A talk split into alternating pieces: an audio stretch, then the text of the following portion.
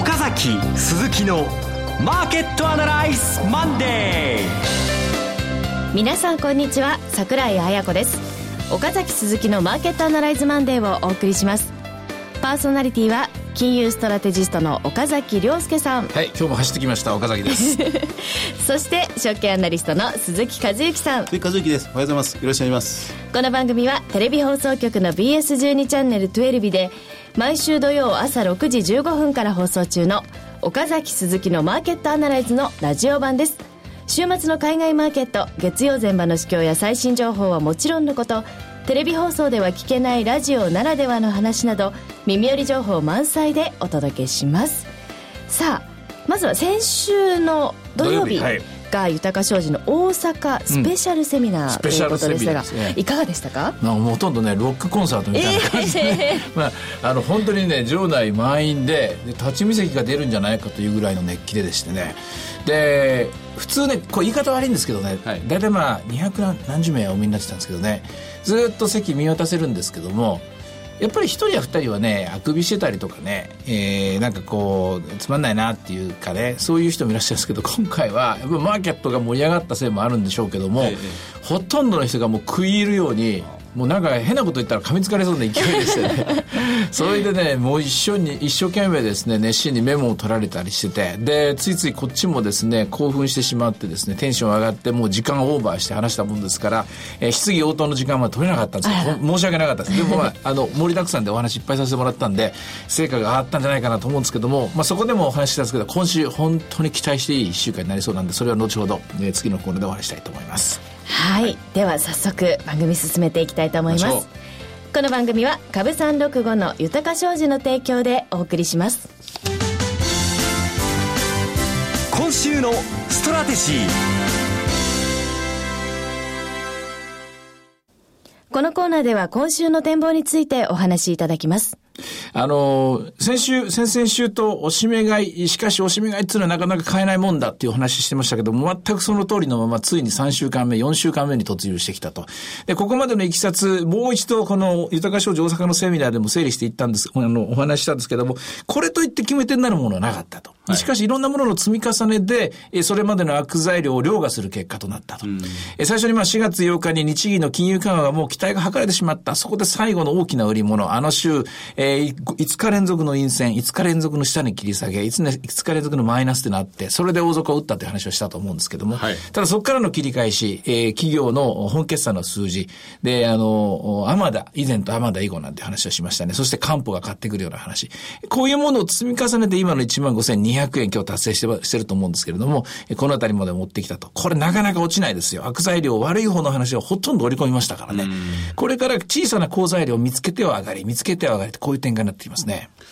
あの、もう、のっけからズバリでは今週、まあ、もうすでに先週1万5千円のお題を突破してるわけですが、えー、新興市場も含めて非常に株式市場は盛り上がってきているという状況ですが、今週はどのような展開を想定同しますか？じですね。なかなかおしめらしいものを作らないまま、またじり、じり、じりっとですね、一歩進む、一一歩進むっていう感じ。もちろん、連投っていうのはね、あの、加熱感が出ますから、どっかで切れると思うんですが、驚いたことに今日も15,200円タッチしてる割には、ボラテリティ19.93、まだ加熱感見えないですよね。で、何より今週、スペシャルコーテーション6月切り、え売られ続けた6月切りが終わるわけですよ。売られ続けた S q ってやっぱり買い戻しになる可能性が高いですからね。えー、1万6000ぐらいまで、えー、節目らしい節目がありません。やっぱり、なかなか買わしてもらえない。で、売ってる人たちにしてみると相当きつい、えー、買い戻し圧力が高まる、そういう一週間になると思いますね。なるほど。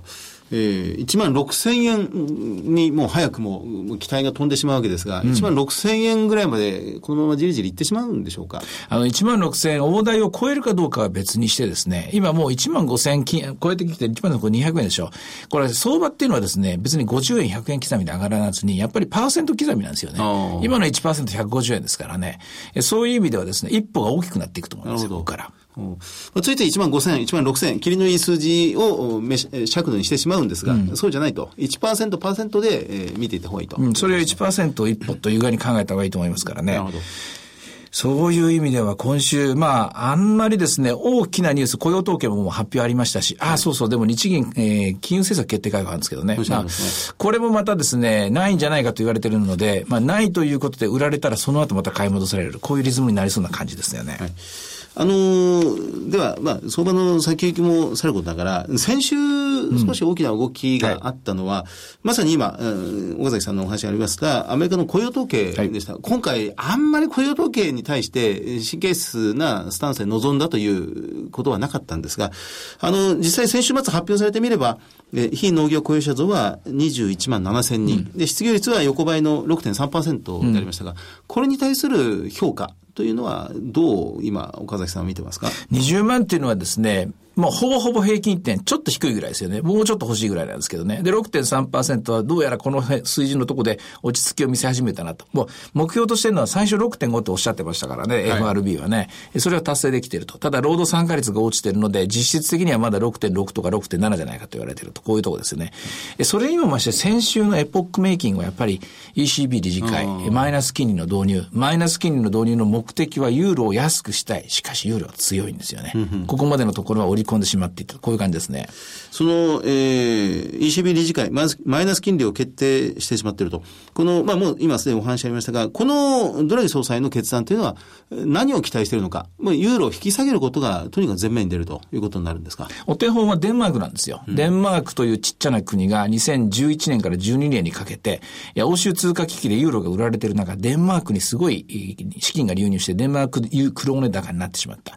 このデンマーククローネ高を何とかして払拭するために導入したのが、デンマークの譲渡性預金金利のマイナスというやつなんですね。中央銀行譲渡性預金ですけどね。で、中央銀行に入ってるお金をあの出ていくように、資金が貸し出しに向かうようにしたと。で、その結果、デンマーククロネ安ユーロ高が戻って、で、2年ぐらいかかってようやくそのマイナス金利を解除したんですね。で、これを参考におそらくユーロは弱くしてきたがいい。ところが、市場はもう一歩先も二歩先折り込んでるので、えこれではあんまりユーロ安には持っていけないっていうのが見えてきましたね。うん、次の一手が、えー、待たれるところです。ただ、大事なことはね、これ何かっていうと、ヨーロッパが手を打ったんですよ。うん、で、次は日本なんですよね。日本は何をする気だと。そうなんですよね。あの、FRB もそうですが、ECB もさらなるこれ緩和策に踏み込んできてるわけで、うん、まあ世界が緩和緩和、まあ大きな三極体制の中で、で、日本がこれまた何もしなければ、また円高方向に行ってしまいかねない。まあそのリスクあります。まあアメリカの方は今度着陸に体制ですからね、年内におそらく QE3 が終わるというわけですけれども、はい、一応まあ一歩も二歩もリードしてどんどん先を行った。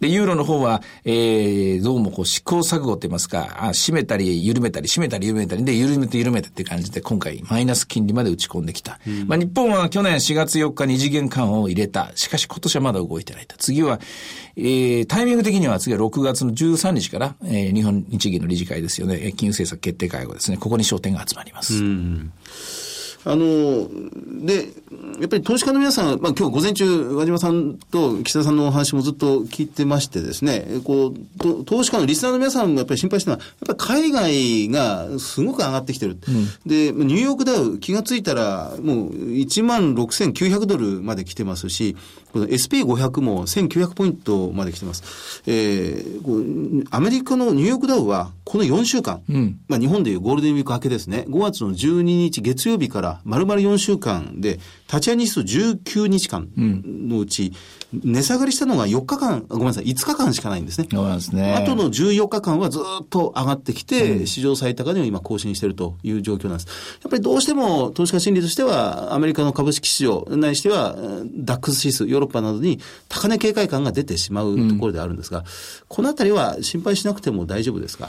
心配しているからこそ空売り比率がまたピークになってきたでしょ、アメリカも。2012年以来。だからみんな心配して売ってるんですけども、売っては踏まされ、売っては踏まされなんですよね。今はだからプロ泣かせの展開ですね。プロというかベテラン、あるいは市場関係者の方は加熱感を警戒している。売り、売られるんじゃないかと警戒している。で、買えない。で、これにて遅刻ですよね、今ね。なかなか落ちないですよ、こういう時は。なるほど。えー、まあ、その、もう一回 ECB にこだわってしまうんですが、この、まだ1週間も経っていない。ECB 理事会によるマイナス金利の決定というのは、うん、市場ではまだまだ評価不十分ということのようにも感じるんですが、この後、本当に望んでいるようなユーロ安というのの動きが今日以降出てくることになるんでしょうか？どうでしょう？難しいんじゃないですかね。なぜかというと、本当にユーロが安くなるためにはドルが強くならなきゃいけないはずですよ。うん、ドルが強くなるためには、えー、本格的にフェデラルファンドレートが上がってくる。えー、0から0.25じゃなくて、はっきりと0.25以上にするとか、0.5を目標にするとか、で、0.5ぐらいに目標になるとなれば、今の2年金利はおそらく1.5とかそれぐらいまで上がってくる。そうすると全体的にドル高が発生する。そして初めてユーロ安が実現すると。ユーロ自分の力で本当にもっとユーロを安くしようと思ったら、いよいよ、ユーロ売り介入ですかね。うん、それでも、あの、というのは、あの、ユーロの場合、えー、長期金利のオペレーションとか、あの、アセットバックをなんか買うとかって難しいんですよね。一国ではないですからね。ないですからね。引きの、こう、なかなかその辺のコントロール難しいもんですからね。でむしろ、あの、ここで注意したいのは、もしもに、日本が日銀が一手打つと、円安ユーロ高が起きる可能性ありますよね。日本にとっては円安、まあ、かつて株高、うん、日本株高でしたが、ユーロにとっては不都合なことが起こってしまう。起きるかもしれない。けれども、まあ、市場は期待していいだろうし、私はあるんじゃないかと思って言ってるんですけどね。はい。円安方向ですね。うん、さて、では、6月相場、最初の1週間が、まあ、無難に、というか非常に、もう好調に過ぎたという,、ね、いうところでありますが、この後、6月相場の展開というのはいかがですか？早くやっちゃうような気がしますね。一回上値をトライして。仕上げると。仕上げちゃうんじゃないかと。もうで、人々がついていけないっていう展開で、うんうん、で、みんながあんぐり口を開けたまま1万6000円台回復してくる。で、えー、今年の年初の高値、面合わせぐらいまで一回いっちゃうんじゃないですかね。1万6300ただ問題はそこからなんですよ。問題はそこからというのは、7月に入ってくると、今度はあ2014年も後半に入ってくる。はい、2014年後半に入ってくると、次を予測するのはもう2015年の相場を予測し始めるわけですね。うん、2015年の企業業績を予測する人もいれば、2015年の金融政策を予測しする人もいる。うん、2015年の金融政策はこれ何と言ってもアメリカの利上げがいつ行われるかですよね。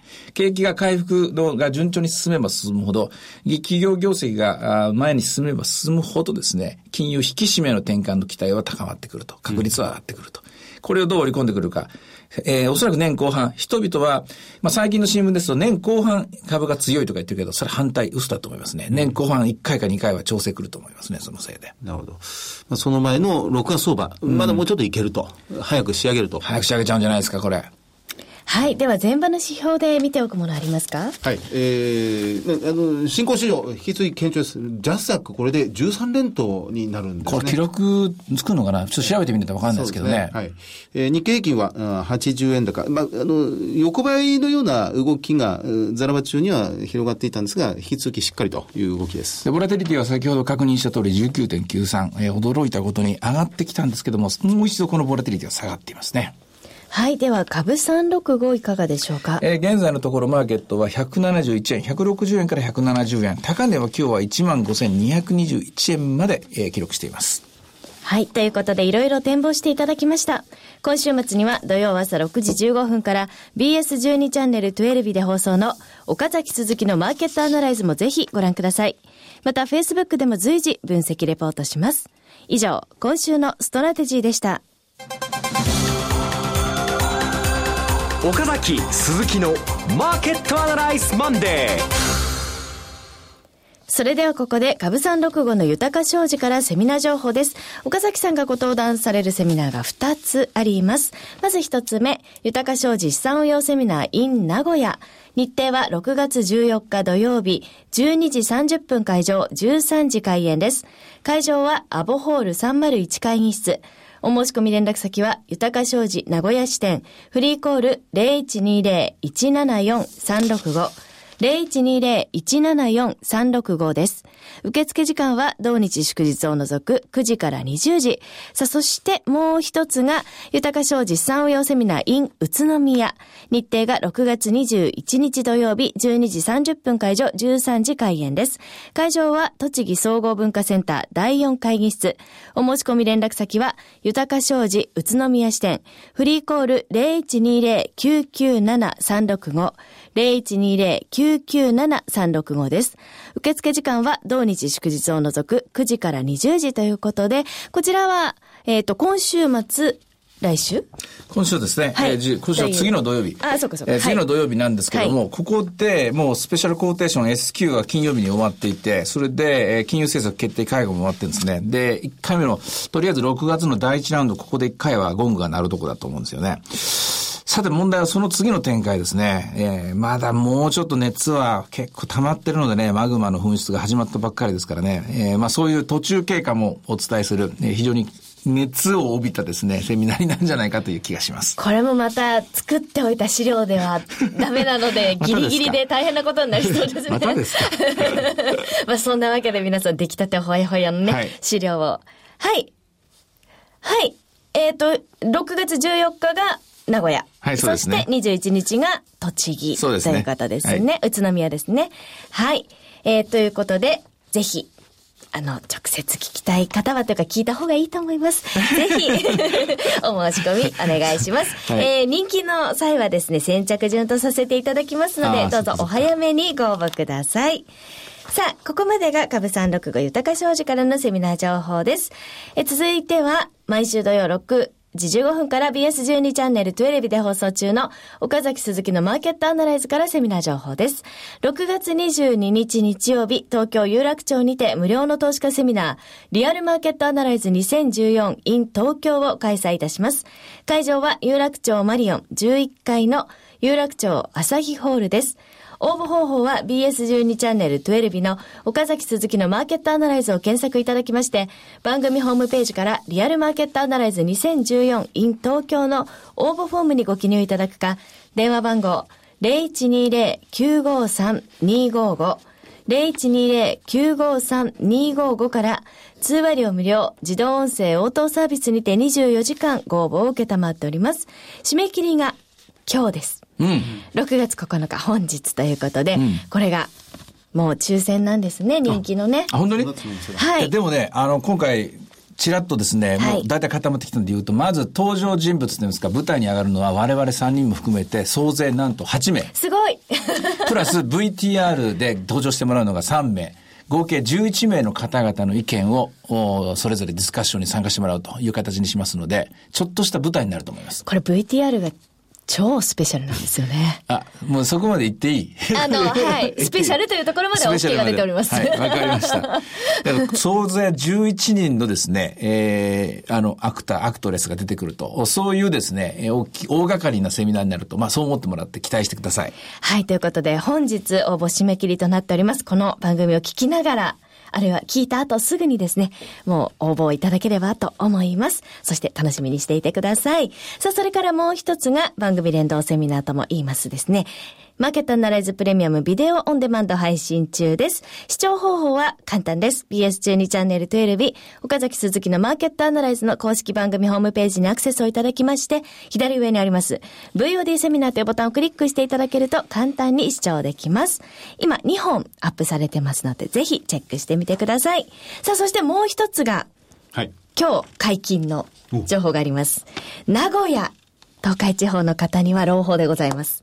今年もマーケットアナライズが7月の25日、26日開催の名称 IR エキスポに参加となりました。なるほど。はい。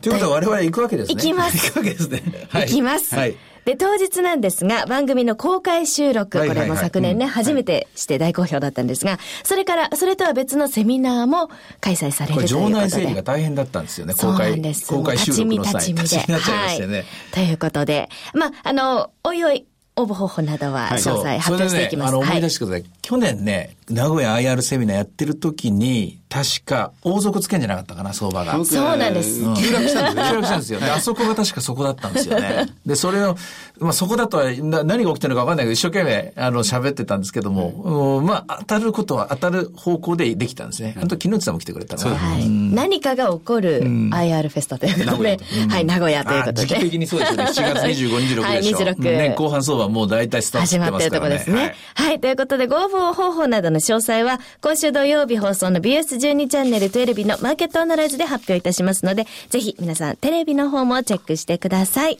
以上、セミナーのお知らせでした。フォローアップアナライズこのコーナーでは先週放送の BS12 チャンネル12日、岡崎鈴木のマーケットアナライズについてお二人にレビューしてもらいます。あの、大和証券のアナリスト、森田さんにお越しいただいて、うんはい、えー、企業業績全般の集計数字を改めて分析していただいたというコーナーでありましたね。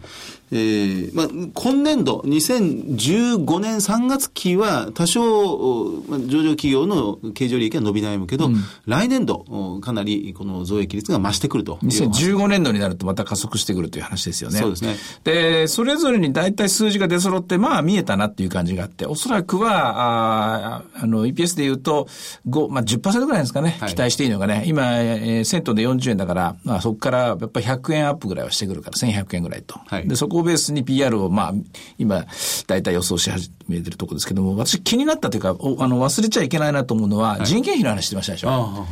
はいで、やっぱり人件費の影響とか人手不足の影響が業種によって影響が大きいところとちっちゃいところがあって、で、大きいところっていうのが必ずしもマイナスじゃないんですよね。うん、大きいところっていうのはこれ、人材のですね、取り合いが始まる可能性が高いと。いい人材を集めたところはすごくその企業は伸びるし、人材が流出しているところは落ちていく。うん、ここが見えてくるので、そこも注意してですね、えー、お話をまあ聞いてたわけなんですけども、なるほどなというふうに思う合点がいくところ多かったですね。うんあの、前向きの設備投資が企業内で相当活発化しているので、それが来年度以降、かなり収益にプラスに作用してくると。それから、ROE の改善、あるいは株主還元というものに相当企業が意を傾き始めたというお話も強くされてましたね。うんまあこれあの JPX 日経400っていうのが、えー、少しずつボディーブロイのように企業全般にですね、経営方針とかですね、えー、経営の考え方、哲学を変える方向に力を及び、及ばし、及び始めた、及ばせ 始めたという感じですね。えー、なかなか非常に興味深い、えー、お話だったですね。なんかでも人が働くことが大事なんですけど、うん、あの、こうやって人が足りないからもっと会社の中の環境も良くしようとか、うん、そういうふうな努力もまた JPX400 とは別の、なんかこう、会社の中の環境を良くしようとか、そういう方向にもなるんですかね。ならざるを得ないでしょうし、うん、やっぱりね、あの、若者の力をですね、あの、誤解しちゃいけないというか、甘く見ちゃいけないのは、やっぱ SNS。ツイッターとかですね、今、あの、フェイスブックとかで、どこどこの、えー、どこどこの、なんとか外食の、えー、アルバイト代時給上がったぞとかね、いくらとか全部回ってるみたいなんで、で、その結果、辞めるとき、お前も辞めね、お前も辞めねってみたいに、せーので辞めちゃうんですよね。これはね、あの、こう言っちゃうんだけど、デフレ克服のですね、最大のパワーになるかもしれないと。アラブの春じゃなく日本の春がですね、うん、あの、フェイスブックをはじめとした SNS から始まったら面白いな。こんなこと言う人は誰もいないかもしれない。1年後か2年後は実はそうだったっていうのが見えてくるかもしれないですね。そこでもう完全に連携が始まってるわけですね。うん、若い人たちの間でね、うん。どうでしょうね。まあ、企業がついていけなくなる時代っての見たいですね。昔は春闘で、もう団体同士の交渉で賃上げなんかが実施されましたが、今はそうじゃないって見えないところ。春闘全然力ないじゃないですか。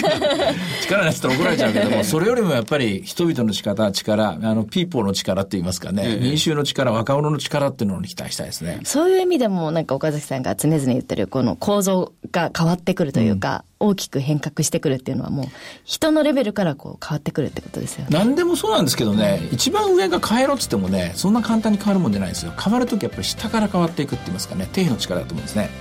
はいということで岡崎鈴木のマーケットアナライズマンデーそろそろお別れの時間です。ここまでのお話は？はいもっと喋りかった喋りたかったんですけど。岡崎亮介でした。追加随と。そして櫻井彩子でお送りしました。それでは今日はこの辺で失礼いたします。さようなら。この番組は株三六五の豊か商事の提供でお送りしました。